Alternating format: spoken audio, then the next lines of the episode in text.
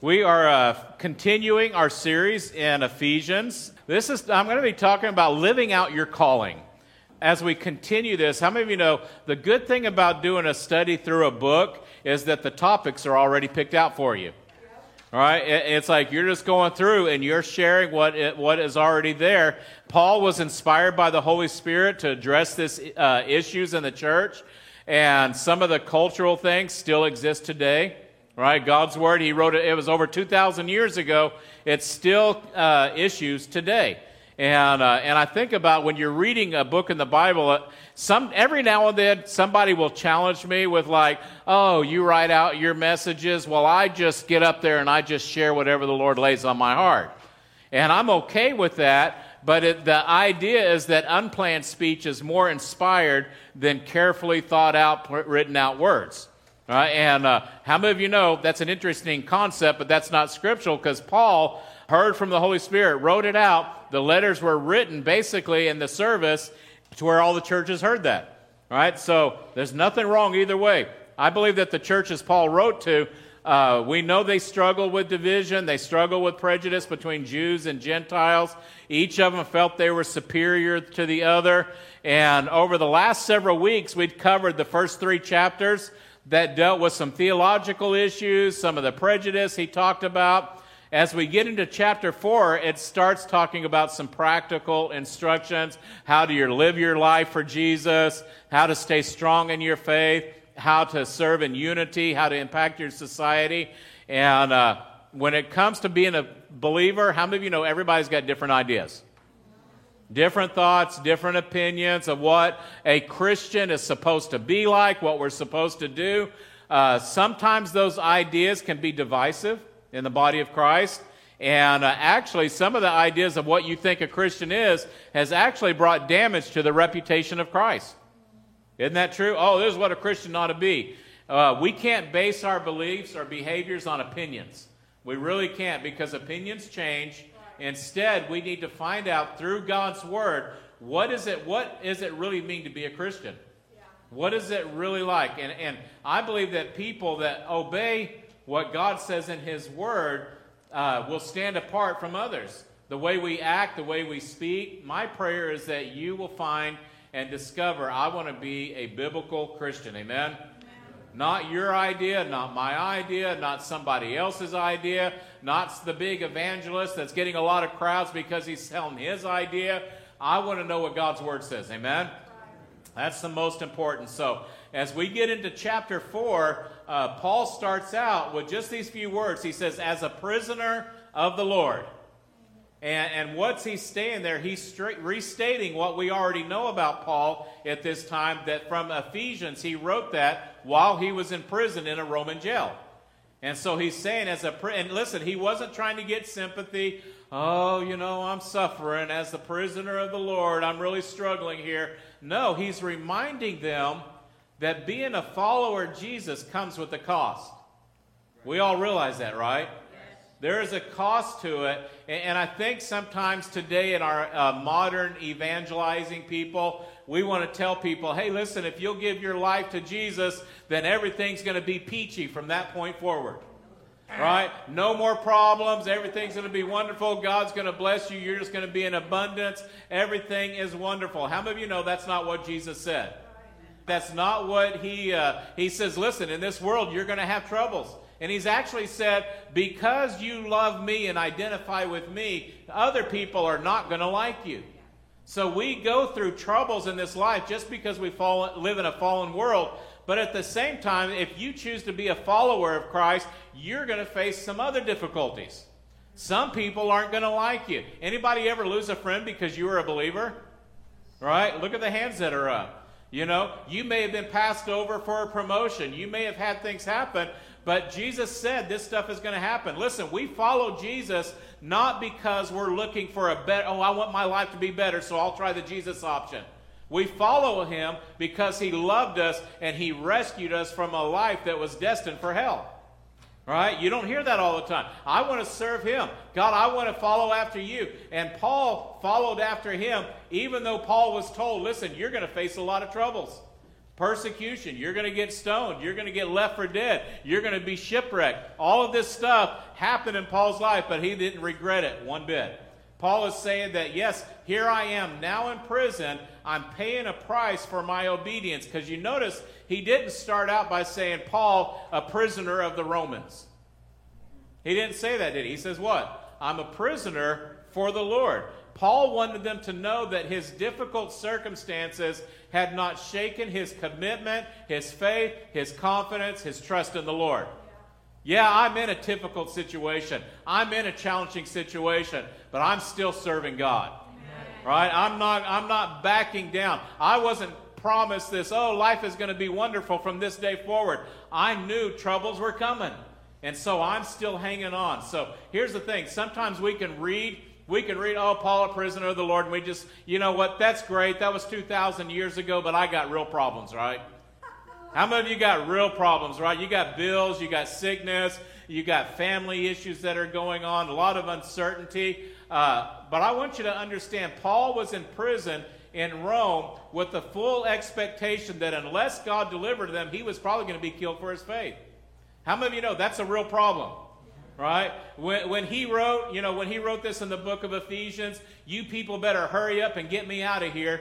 I can't take this anymore. Organize a Facebook group, start a GoFundMe campaign, storm the gates, do whatever it takes to get me out of this place because I shouldn't be here. This can't be God's plan for my life, right? Did he write that? No, no because Paul's focus wasn't on himself, it was his concern for the church. He was concerned for people. So he wrote, As a prisoner for the Lord, then, I urge you to live a life worthy of the calling that you have received. And uh, he's urging. That word urge there in the New Living Translation says, I beg you. I'm begging you to live a life worthy of the calling. Those of you that, that like King James or King, they, he says this, I beseech you. Right? Anybody beseeched anyone lately? Right? like, what does that even mean? It, that word is begging. You know, anybody have your kids like come up for uh, Christmas time and say, "Mother, Father, I beseech you, I would really love this gift right here for Christmas," right? We don't do that. I mean, that, that's just a term you don't really use anymore, but it really is Paul's pleading to the church I urge you, live a life worthy of the calling that you have received. So, what calling? Everyone, if you've accepted Jesus as your Savior, you've received a calling. That calling is salvation and relationship with God. How many of you know that's your first calling? I'm called to salvation. I'm called to a, a different lifestyle into a relationship with God. Something that we didn't have apart from Him. Look what uh, Peter says in 1 Peter 2 9. You are a chosen people, a royal priesthood, a holy nation, a people belonging to God, that you may declare the praises of him who did what? Called you. Called you out of. What did he call us out of? Darkness, Darkness right? Into his wonderful light. So he's called us out of our dark past, out of an endless, out of a, a life that was going nowhere, into relationship with him. So all of us are called by God. All of us belong to God. And so Paul's basically saying, shouldn't you live like it? If you've been called out of that and into his wonderful light, shouldn't our lifestyle reflect that? Shouldn't the way we talk reflect that? Shouldn't the way we act, shouldn't the way we think begin to reflect what he's called us into? And that's basically what Paul is saying. So then he goes in the, the next part that I want to get into, it's not just a list of rules in order to be accepted by God. Oh, do this and you'll be accepted. Do that. Instead, he's saying, listen, because you've been called into light, this is how you ought to live. This is what should reflect in your life. And, and, and you may ask, is it possible to be saved without living the way that I'm about to talk about? Maybe. That's not my choice to make. But uh, I will say that if we choose not to live according that way, then we begin to devalue the God who called us and saved us. Right? We begin like, oh no, I'm going to do what I want. So, what is Paul telling us to do? What is he telling the Ephesians church to do? To live a life worthy of the calling. The first thing he says, uh, verse 2 be completely humble. Right? Not just kind of humble, not just a little bit. A New Living Translation says always, always be humble. And, and here's the situation you and I face in life. Everything, every person we encounter, every circumstance we encounter, we have a choice. We can either walk in humility or we can walk in arrogance. All right? Oh, I know that. I know that. Oh, yeah, I do that all the time. Oh, yeah, I got that. And, and here's the thing the Jewish, think about it, he's got, he's got Jewish people and he's got Gentiles in the congregation. And because it was in Ephesus, most of them were Greek uh, in that part of the world. But the Jewish part of the crowd, they understood, they connected. Oh, Paul says to be humble. The Old Testament is full talking about humility. As a matter of fact, if you know uh, in uh, the first few books of the Bible, the Bible says that Moses was the most humble man on the earth. And uh, how many of you know who wrote the first five books of the Bible? Moses. So he wrote that about himself, right? And you're thinking, okay, he could either be very prideful or he could actually, because the Bible is inspired by the Holy Spirit, he was, at, how humble do you got to be to be able to say you're the most humble man in the world? Right? Because I would not say that right now without it really being true, and it would be very hard to even say that. But first of all, I'm not. So, uh, but here's the thing they understood humility. They understood that that was a godly characteristic. But can I tell you, in the Greek world, the other audience that's listening to Paul speak, that was a negative quality. To be associated with humility, they were basically saying, You're weak. You know, uh, position and title was everything to the Greek audience that was listening. Just a, a modern day example. How many of you, anybody ever watched the movie My Big Fat Greek Wedding? Some of you guys. It's been around for a while. But the dad that was in that movie was very proud of being Greek. And uh, uh, he, uh, he actually said, you know what? Every word, he goes, every word that's used in the world, I can tell you it's Greek origin. So very arrogant. I mean, it was, it, it was funny. But he had this quote in there that I, I grabbed. He says, There are two kinds of people Greeks and everybody else who wishes they were Greek. So that attitude was there uh, even amongst the Greek crowd. What mattered, what mattered to them was who you were, where you were from, where your parents were from, what social status they had, you know, what education you had, your title, position, how smart, powerful, wealthy. All of that stuff was something to be looked up to. You know, they wanted to be strong, popular, respected, feared, uh, looked up to in every situation. And in their world, calling somebody humble was an insult. So they're listening to Paul and he's saying, be completely humble. That had to be a shocker to them. Because Paul, their spiritual leader, he says, not just humble, but always or completely humble. Humble when you're dealing with people that are below you. Humble when you're working together with other people. Humble when you're driving your car. Humbling yourself, how many of you realize today is still uh, countercultural? In our world today, right? So, not just the Greeks. In our world, normal people don't do that. It's like, no, I got to put myself out there. I got to I got to boast about who I am. I got to tell I got to toot my own horn because guess what? Nobody else is going to do it for me. Right? So I got to tell people how wonderful. Let me tell you what I did. Oh, let me tell you what I accomplished here. Let me tell you about my degree. Let me tell you about my job. Let me tell you about all the amazing things. That's the world we live in, am I right? But uh, what should be normal for a biblical Christian is humility. So the question is, how do we humble ourselves? How do we do it? And like I said, I, I think I, I, talked about this a few weeks ago out of Ephesians, and I gave some ideas. I want to give you three more ideas to ponder. Uh, first thing that we need to do is learn to sell, uh, serve selflessly, right? Without getting all the attentions. Do you realize it is impossible to serve with selfish motives? You can do it because you're looking for the pat on the back, right? You're looking for the fame. You're looking, and, and what that is, that's not really serving, that's positioning. Oh, I'll do this job, you know what? But what you're trying to do is you're trying to find your way to work up the ladder. Oh, yeah, I'll, I'll do that, I'll do that. But you're only doing it for your own self, right? That's called uh, pseudo servant. You're not really serving, you're serving yourself. Those people that are like that, they only volunteer for positions that get attention and recognition. Right? What's gonna what's gonna if if the lights are on them and they get the microphone, sign me up. Right? If the position has a title or, or any kind of power, then they're ready to go. Oh, yeah, I'm ready, Pastor. Let me do that. The pseudo servant even has a way to make that sound spiritual, like, well, I've been called to be the leader. Right? I've been called, I've been called to be a board member, or, you know, here's the thing a person that is in pursuit of recognition is it very obvious. We've seen it, we've been doing this, and there are people like, well, if I can't be the teacher, I'm not going to be involved. If I'm not going to lead it, then you know what? I'm not going to be there. If I can't sing solo, then I'm not going to be on the team because I got a solo voice, right? And that's not me saying that because I don't have a solo voice, right? So, uh, uh, I mean, we, we've seen it over the years. And I'll let you in on a little secret. The people that, that we've moved up into some of those positions are the people that we see serving when nobody else is looking. Amen. Right?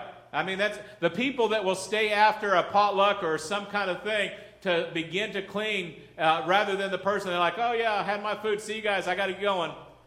I'm out of here. People that serve humbly, I want to tell you, stand out from the crowd. Isn't that true? The volunteer who does the things that nobody else sees. How many of you realize that there are people that every week come in and clean, vacuum, clean the toilets here? Unless you know who they are, you don't know them by name, right? But how many of you would notice it if they didn't come? All right? If you went in the bathroom and it's like, man, it's been about six weeks since this thing's been clean, that's kind of gross, right? So you don't see it, but let me tell you, you see their service when they're not there. And, and can I tell you, I just want to give you a couple of areas where uh, people serve selflessly. I think that they're doing it for the kingdom of God. One, uh, most churches struggle with getting people to serve in kids' ministry. How many of you realize that? Have you ever been to a church where they didn't need people to help serve in that area? Uh, most pastor friends that we have, uh, it's just an issue. And for years we've wondered why. Serving and, can I tell you, serving and teaching children is the most important ministry in a church. I got three amens out of that. Serving children is the most important ministry. You think, oh, well, it is right here. How many of you realize when you're dealing with kids, you are forming and you are building their lifelong process right there? right? It's not shove somebody in the back room, take care of them so I can get ministered to. No, it is building uh, this generation and the next generation, right? That's the effective. We are to hand this gospel down to the next generation, and we don't want to just like flip, hey, here, catch. Right? How many of you remember the relay races with the, the baton? They're handing it off. They're careful to put it into the hands of the next person. Like I said, not just toss it to them, hey, I hope you pick it up. Hope you guys grab that. No, it's the most important. But here's the thing we've heard all kinds of excuses. Oh, I can't do that, Pastor, because I don't want to miss the main service, right? How many of you know that excuse doesn't work here? We got two services. Right? You can go to one and you can serve in the other. Or guess what? We got this amazing thing. We're being re- uh, live streamed right now. That recording is available. Oh, I didn't get to make it, but I can watch it later. All right? So that excuse is out the window. Another one is I don't know what to do. I don't know what to do to get in there. Can I tell you, serving kids is really not that hard. Yeah, you may not be as better as somebody else, but you've done more difficult things in your life than serve kids. Amen. Right? You've done more difficult things in life. And, and the reality is, if you love kids, that's the most important quality right there. Right, if I can just love them. Another one we hear is, you, uh, uh, well, they don't, we don't hear this, but this is a reality. You don't get positive feedback from kids. Am I right? you don't, you know, sometimes when I preach a message, if, if, it's, if it's really good, I'll have people, oh man, that was a good message. Thank you. That really ministered to me. Uh, those of you that have served kids, how many kids come up and thank you afterwards? Ah, that was such an amazing message, Pastor Colleen. Wow, that really affected me right here. You know, I, I feel like God's really challenged me in that.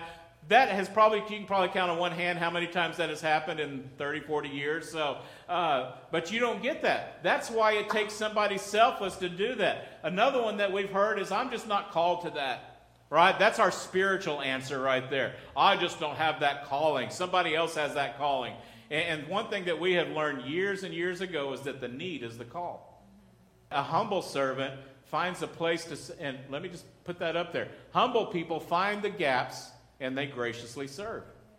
They find a place to do that. Uh, Wednesday family night. We've been we've started that what a month and a half ago. Uh, almost every uh, week up until this last week, Pastor Colleen has made a meal and then taught kids at the same time, and That's a lot of work for one person. This last week, and I'm going to point them out, but Robert and Dania uh, made some amazing tacos. That was awesome. And uh, what, what a blessing. What a blessing. There was a gap there. You, you know, maybe you get some compliments from people right there, but for the most part, we're getting our food and we're eating and then we're moving. Anthony's doing it this next coming week, and uh, we're very thankful for that. But I think that it takes humble people to step up and serve. Right? So I'm just putting this out there. If there's three or four people that would say, hey, I'll do it once a month, that would be amazing. Because our Wednesday night is not just another thing to do. It's something that we, we want to facilitate a place for teenagers, for youth, and for adults to begin to go a little bit deeper. And uh, if you've come on our Wednesday night, it's a time where I'm, I'm up here speaking, but there's interaction, there's comments, there's questions. It's a whole different situation than what we're doing here. So I want to encourage you if you haven't come on a Wednesday night, do it. Come out. We get a great meal beforehand. If you feel the Lord telling you to, hey, I want to, I want to serve a meal once a month to about 30, 40 people, uh, we would not say no. Is that right? so uh, those are just uh, opportunities there. Here's the thing we don't assign jobs to people in order to humble them. But the reality is, humble people, like I said, they find the gaps and they graciously serve wherever it is. Serving helps get the focus off of you because let's be honest, it's all about me most of the time, right? But when you begin to serve other people, then all of a sudden your wants, your needs, your desires kind of fall to the wayside, and you're able to actually focus on other people. Yeah. Yeah. That's huge right there. That's humility right there when you can get your eyes off of you and onto other people. And listen, that's not saying you don't have needs. Of course you do. But God has an order and a plan, and when you can begin to uh, put God first and you begin to put other people second, then guess what? God begins to take care of your needs. I believe that. So, uh, sounds like the kids are having fun. Amen. so, uh, secondly, how to humble yourself. First, serve selflessly. Admit your weaknesses honestly. Man, we don't like doing that. I'm just going to tell you, I don't like admitting my weaknesses. Anybody with me? Right? Like whenever you did applications, like list your strengths. Okay, well, no problem. Right? List your weaknesses. Hmm. Well, I can't really think of anything right now offhand. So I just asked my wife, and she can fill in the list for me, right? So, uh, we, calm down, right? We, we, uh, we don't like to talk about it, but let me say, humility is not false modesty. It's not a way to get attention. It's an understanding. When you have an understanding, I've got strengths and I've got weaknesses, right? Everybody has got some of both. And, and I believe that there is a connection between being humble and being realistic. I know what I do well, and I know the things I don't do well. So the things that I don't do well, I try not to get into that lane. Uh, occasionally, I might try to swerve into it, but I'm like, well, wait a minute, that's not my, that's not me. Look what Paul said out of Second Corinthians. He goes, My grace is sufficient for you, for my power is made perfect in weakness. Therefore, look what he says I will boast all the more gladly about my weaknesses. Isn't that countercultural? Yeah. Why do you boast about your weaknesses? He goes, This, so that Christ's power might rest on me. So he's saying there's a connection. When you admit your weaknesses, what you're doing is a, an honest admission, you begin to receive God's strength. If I can just be honest about it, then God can strengthen me in my areas of weakness, and guess what? God gets the glory. If we'll just learn to admit it, then we're opening the door for God to come in and fill those gaps. Amen? Third thing you can do is to be grateful when you succeed. Listen, when God gives you success, don't sit there and just point to yourself, man, I did it. Look at this amazing thing that I did. I am so good. Yeah, oh man, yeah, I'm the best at this. No. Uh, a good rule when God gives you success, make sure to give others the credit as often as you can and always, always give God the glory. Let it not be just with the words of your mouth, but with your heart as well. God, I want to give you. Listen, in our world of self promotion, self exaltation, humility stands out, doesn't it? When you meet somebody that's humble, it's like, whoa, you, you, something different about you, right? You're not boasting about yourself. You're not telling all the amazing things. I believe that that attracts people rather than repels people when somebody's like that. So, uh, to live your life worthy of your calling, let's move on. Uh, he says, be completely humble and gentle. So that's number two in your notes as to be gentle. I'm not going to go super deep into this because if you've been coming, we just went through the summer where we preached, uh, talked about the fruit of the Spirit, and gentleness was one of the ones. And I actually look back, August 14th, if you want to really go deep into gentleness, that's when I spoke about it. But does anybody, I did a test first service, nobody remembered, so let's see if you guys are better. Anybody remember the fruit that I identified with gentleness? Banana. Oh, several of you guys. Y'all paid more attention than the first service did. So, yes, it was the banana. Why is that? Because you got to be gentle with bananas, or else they bruise super easy, don't they? And then they're really disgusting after that happens, right? So, uh, uh, gentleness, you have to be gentle. The dictionary definition of gentle is kindly, not severe, rough, violent, amiable, moderate, or mild. That's a dictionary. But when the Bible uses the word gentleness, it's a different de- uh, definition that we don't really have a word for. Uh, but this is kind of the idea right here graciousness that produces patience to endure injustice, disgrace, and mistreatment without retaliation, bitterness, or revenge. So just let that one sink in. If I'm a gentle person, then I've learned to endure injustice. Anybody have to endure injustice? Yeah. Uh, disgrace when somebody makes fun, mistreatment. Because our natural response when those things, man, you know what? Guns are out, right? I'm going to retaliate. Or, you know, that's not gentle. I've got to learn to, to uh, endure that and not allow retaliation, bitterness, or revenge. That's a different kind of person right? A person that has that kind of gentleness, that it has kind of fruit, I mean, that's only by God.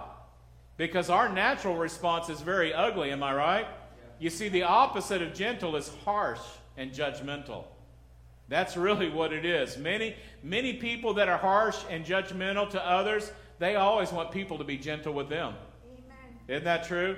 It's like they can be mean and vicious. I mean, we had some people at a previous church, a couple of ladies that, you know, at one moment they could be really sweet, but they kind of prided themselves on being, uh, telling other people like it is, you know, harsh, a little mean at times. And, uh, and I remember during a time that we had, a word was spoken to one of them, and all of a sudden her feelings were hurt. And it wasn't even a bad word. It was kind of something in humor, and it was like, calm down, right? Why you you want to be gen- you want to be treated gentle, but you're mean and harsh to other people. Like what is that, right? I believe that gentleness isn't judgmental. Uh, we are gracious with people, right? Luke 6:37, do not judge. Jesus said that. You will not be judged. Do not condemn, you will not be condemned. Forgive and you will be forgiven. Amen. That's what God has called us to do. Gentleness brings peace instead of trouble. How many of you know if you're harsh, you're not going to bring peace, right? If you're uh, short with other people on a regular basis, that's not going to bring peace. The scripture says a soft answer turns away wrath, right? In a church family, you know, work, family, homes, how many of you know there's always these little seeds of discontentment that pop up from time to time? Anybody ever have that in your family, or is your family perfect? right? Uh, it happens in churches. It happens at workplaces, right? Anybody ever been in a job and it's like, ah, you know what? People are all complaining and upset about something. And so there's these little fires that can start at times hurt feelings. They didn't treat me right. They said this to me. Anger, bitterness, gossip. Anyway, all that stuff happens. And, and if you were here for the message that I preached on gentleness, I had shared that sometimes troublemakers, people that are not gentle, end up pouring gas on those things. That little fire all of a sudden begins to spread. But what is a gentle person is pours water. Let's put that thing out. I believe that there's something about a calm, gentle person that puts conflict in a better perspective.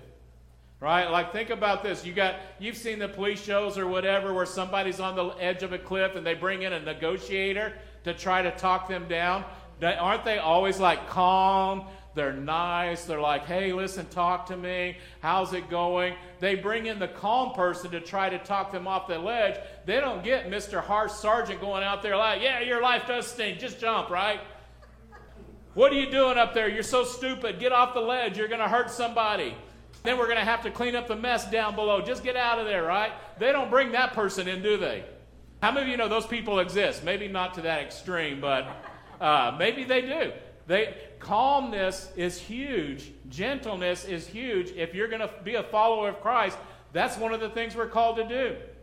Gentleness is strength under control. Okay, I've got strength, but I'm going to control it. And I believe that that is huge. I believe a church that is walking in humility and gentleness, then th- what happens is that this place becomes a place of healing and restoration for people. Because they can walk in and they're not going to get slammed. They're not going to look down. Oh, man, you know what? You look like you got some real problems, you know. What? Woo, it's a good thing you're in here. You look like you're a real mess. No, we don't do that. We're gentle with people. We're patient with people. We allow God's word to work in people's lives. Amen? Amen. Amen. So uh, let's move on. He says, Be completely humble, gentle, be patient, bearing with one another in love. Both of those are important, but again, I talked about patience a few months ago. Uh, who does remember the, the fruit on that one? All right, several of you guys, man, I am so happy that, uh, oh, so be patient. Yes, it was watermelon. Why is that? Because the watermelon takes a long time to grow. You got to be patient for it to come about. So uh, I talked more about it back then, but how many of you realize a lack of patience never makes anything better? I mean, I found that when you're impatient, are you happy? No. Right? Are you frustrated? Absolutely. Does it does it make you just like, oh, you know what? I just feel the presence. If you come in and you're impatient, do you feel the presence of the Lord at those times? No, it's just like, you know what? I'm, I'm upset. I'm mad. And how about this? Have you ever been on the receiving end of somebody that is impatient? Right. How does that make you feel? Like, oh, you know what? I'm just going to punch that guy in the eye, right? I got to learn some of that gentleness because that guy impatient with me is pushing me off the cliff, right? Here's the thing a lack of patience never makes anything better. We get frustrated, angry, short, all of that stuff. And uh, listen, I, I'm going to be honest, I can become impatient. I can be a very patient driver if I have nowhere to no time limit. I can just I can be patient now, but let me tell you, the minute I got to be somewhere at a certain time, and all of a sudden that traffic, anybody feel me right there? Like all of a sudden impatience wants to come up in my life because these people are in my way. And it doesn't even have to be driving. If you've ever walked through a crowd, let's say you got to get to the airport and you got to you got to get to your plane and there's like 50 billion people in the airport and you're trying to get through and they're just kind of strolling through like, "Oh, look what's over here," you know? Look, "Oh, let me stop and tie my shoe." And you're trying to get around them. You're a little frustrated, like I'm going to get around you and I might give you a little bump as I go by, right? I feel that, right? I feel that as well. I can get frustrated. But listen, uh, when it comes to my grandkids, I understand they're two and three. They don't walk very fast. As a matter of fact, every little thing distracts them. Like, oh, is that a bug? Oh, is that this? Oh, what is that right there? Oh, they may trip and fall right there. But I don't lose my patience with them. You know why? Because I love my grandkids. It's like, isn't that amazing that if you really have love for somebody, your patience lasts a little bit longer? And I wonder, so uh, I talked about love, the very first fruit of the thing, that, that watermelon, that patience and love have something in common. I think there's, that's the reason there's so many strawberry watermelon drinks available. because those things go good together. How many of you like those two flavors mixed together, right? The fruit itself, patience and love, really work hand in hand. They really do. My love plus my lack of unrealistic expectations, I don't expect my two and three year old grandkids uh, to keep up pace with me. I don't have that kind of expectation. That makes my patience a whole lot more natural. I don't have to work at it. Oh man, I got to try to be patient. I got to try to be patient. Come on, Levi, get moving, right? I don't do that, right? All of those work together. But I'll tell you, when I am selfish, when I'm only thinking about me, if you don't meet my expectations, then guess what? I can get real impatient real easy. Driving on the road, you know what our when you lose your impatience driving down the road, it's because you expect that other driver to do what you're doing. You expect them to go faster, you expect them to move out of your way, you expect them to use their blinker. You have a lot of expectations that are there, and if they don't meet it, you're going to get frustrated with them. And here's the, uh, the interesting thing they're expecting, they have expectations of you too. Like, I don't expect that person to be on my tailgate, so I'm going to tap my brake a little bit. How many of you don't raise your hand on that? Let's move on. it is, I just wonder, is it possible that the answer to impatience is simply love? That I can begin to love people, putting aside my unrealistic expectations. Can you imagine a church that is patient with people that are learning to find out what does it mean to follow Jesus? Why you don't have your act together? You've been serving the Lord for three months now. What's wrong with you? Right? What's going on? Listen, are you patient with people as they're learning to grow in Christ? Can I express that? Humble, gentle, patient with others. According to Paul, when a group of believers get together forming a church, that's what it's supposed to look like. That's what we're supposed to look like. So be completely humble, gentle, patient, bearing with one another in love. Then he says this make every effort to keep the unity of the Spirit through the bond of peace. Now, making every effort to keep unity, how many of you know unity is not natural? It just isn't. I mean, that's why that's why I have work towards unity because it is that four-letter word that a lot of people don't like. It's work. Right? We got to actually work for unity because the reality is all of us are different. Right? All of us see things differently. All of us think differently. All of us reason together differently. Right? Like my reasoning skills, sometimes I just wish I could put that in everybody else's mind. It doesn't work like that, does it? Because we all have different life experiences, things that we've gone through, things that we've learned, and it causes us to see and to think differently. And when you get a group this big uh, coming together with that much differences, in the natural, that is a recipe for disunity. That's going to happen. But the only, the only way we even have unity, number one, God does his part by bringing us together by his Spirit, right? That's God's part. He's brought us together. Guess what? Your part and my part is to work like crazy at learning to be gentle, learning to be loving, learning to be patient with each other. Why? Because we want to preserve unity. And I believe that for the sake of the church and the world around us, unity in God's church ought to be maintained. Because it does a disservice. Listen, when we don't get along together and there's bickering and fighting, how many of you know that's the worst testimony for the world?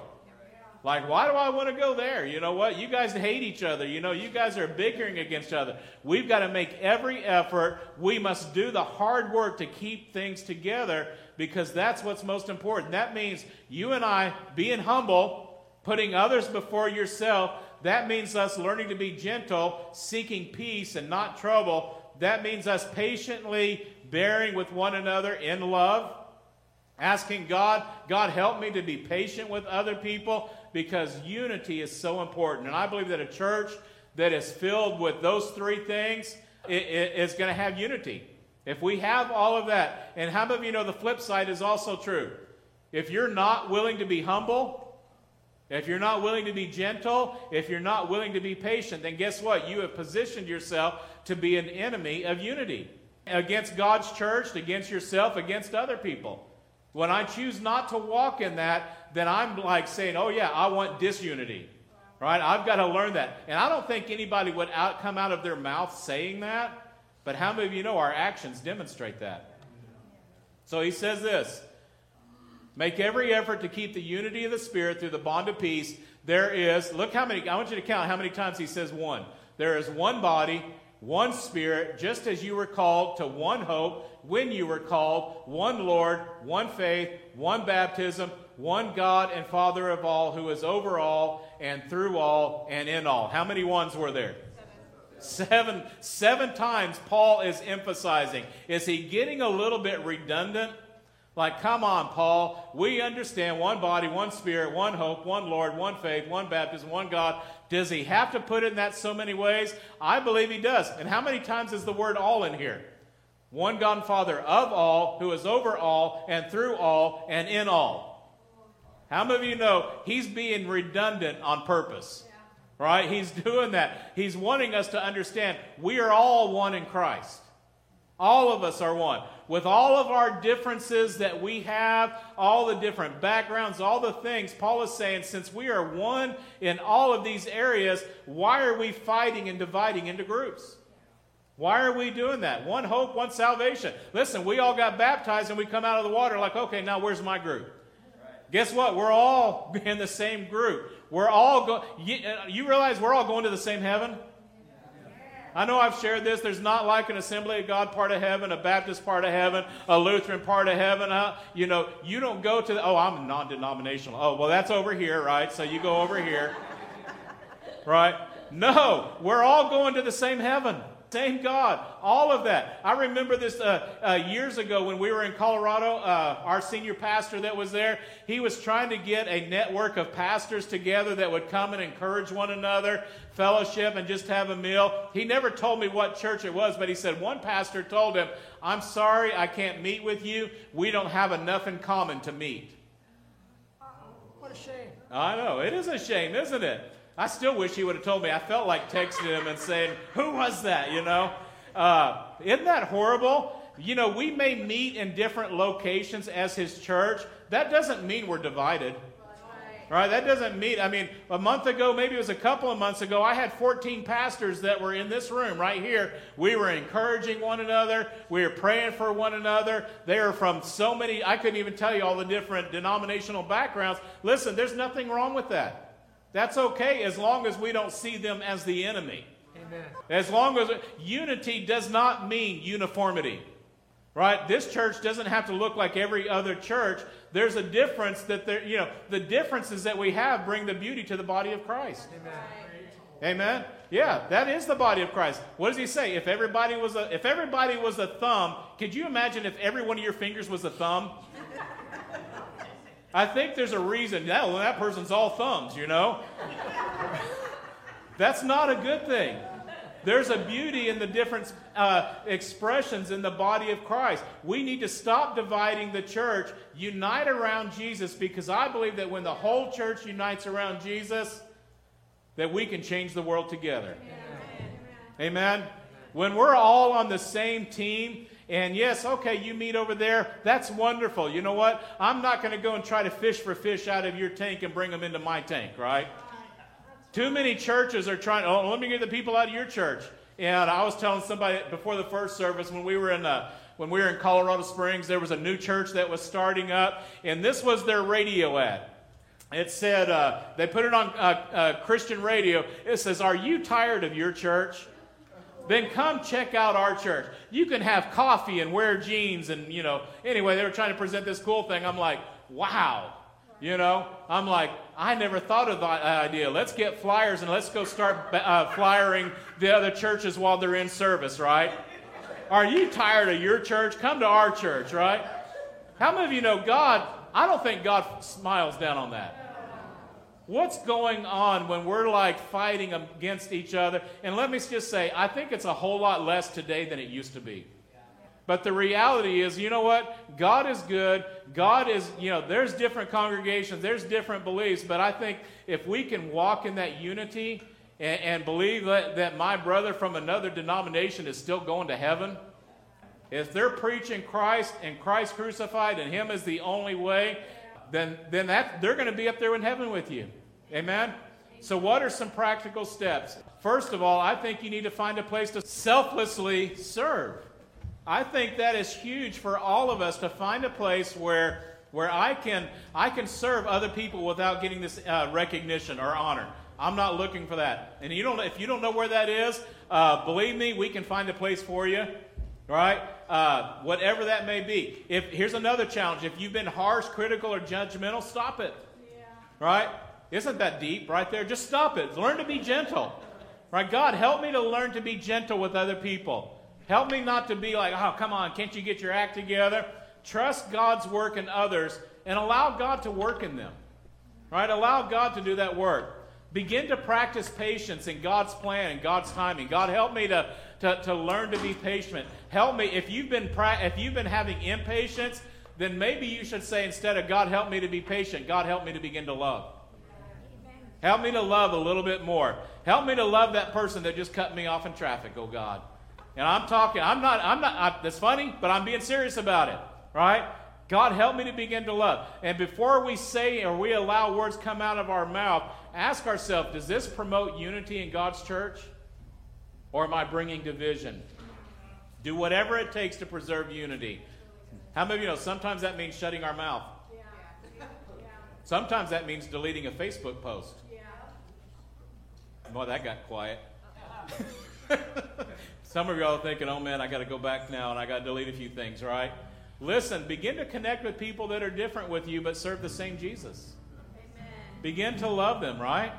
Because God wants to build his kingdom in us, right? And we pray, you know what? As Freedom Church, this is where God has us.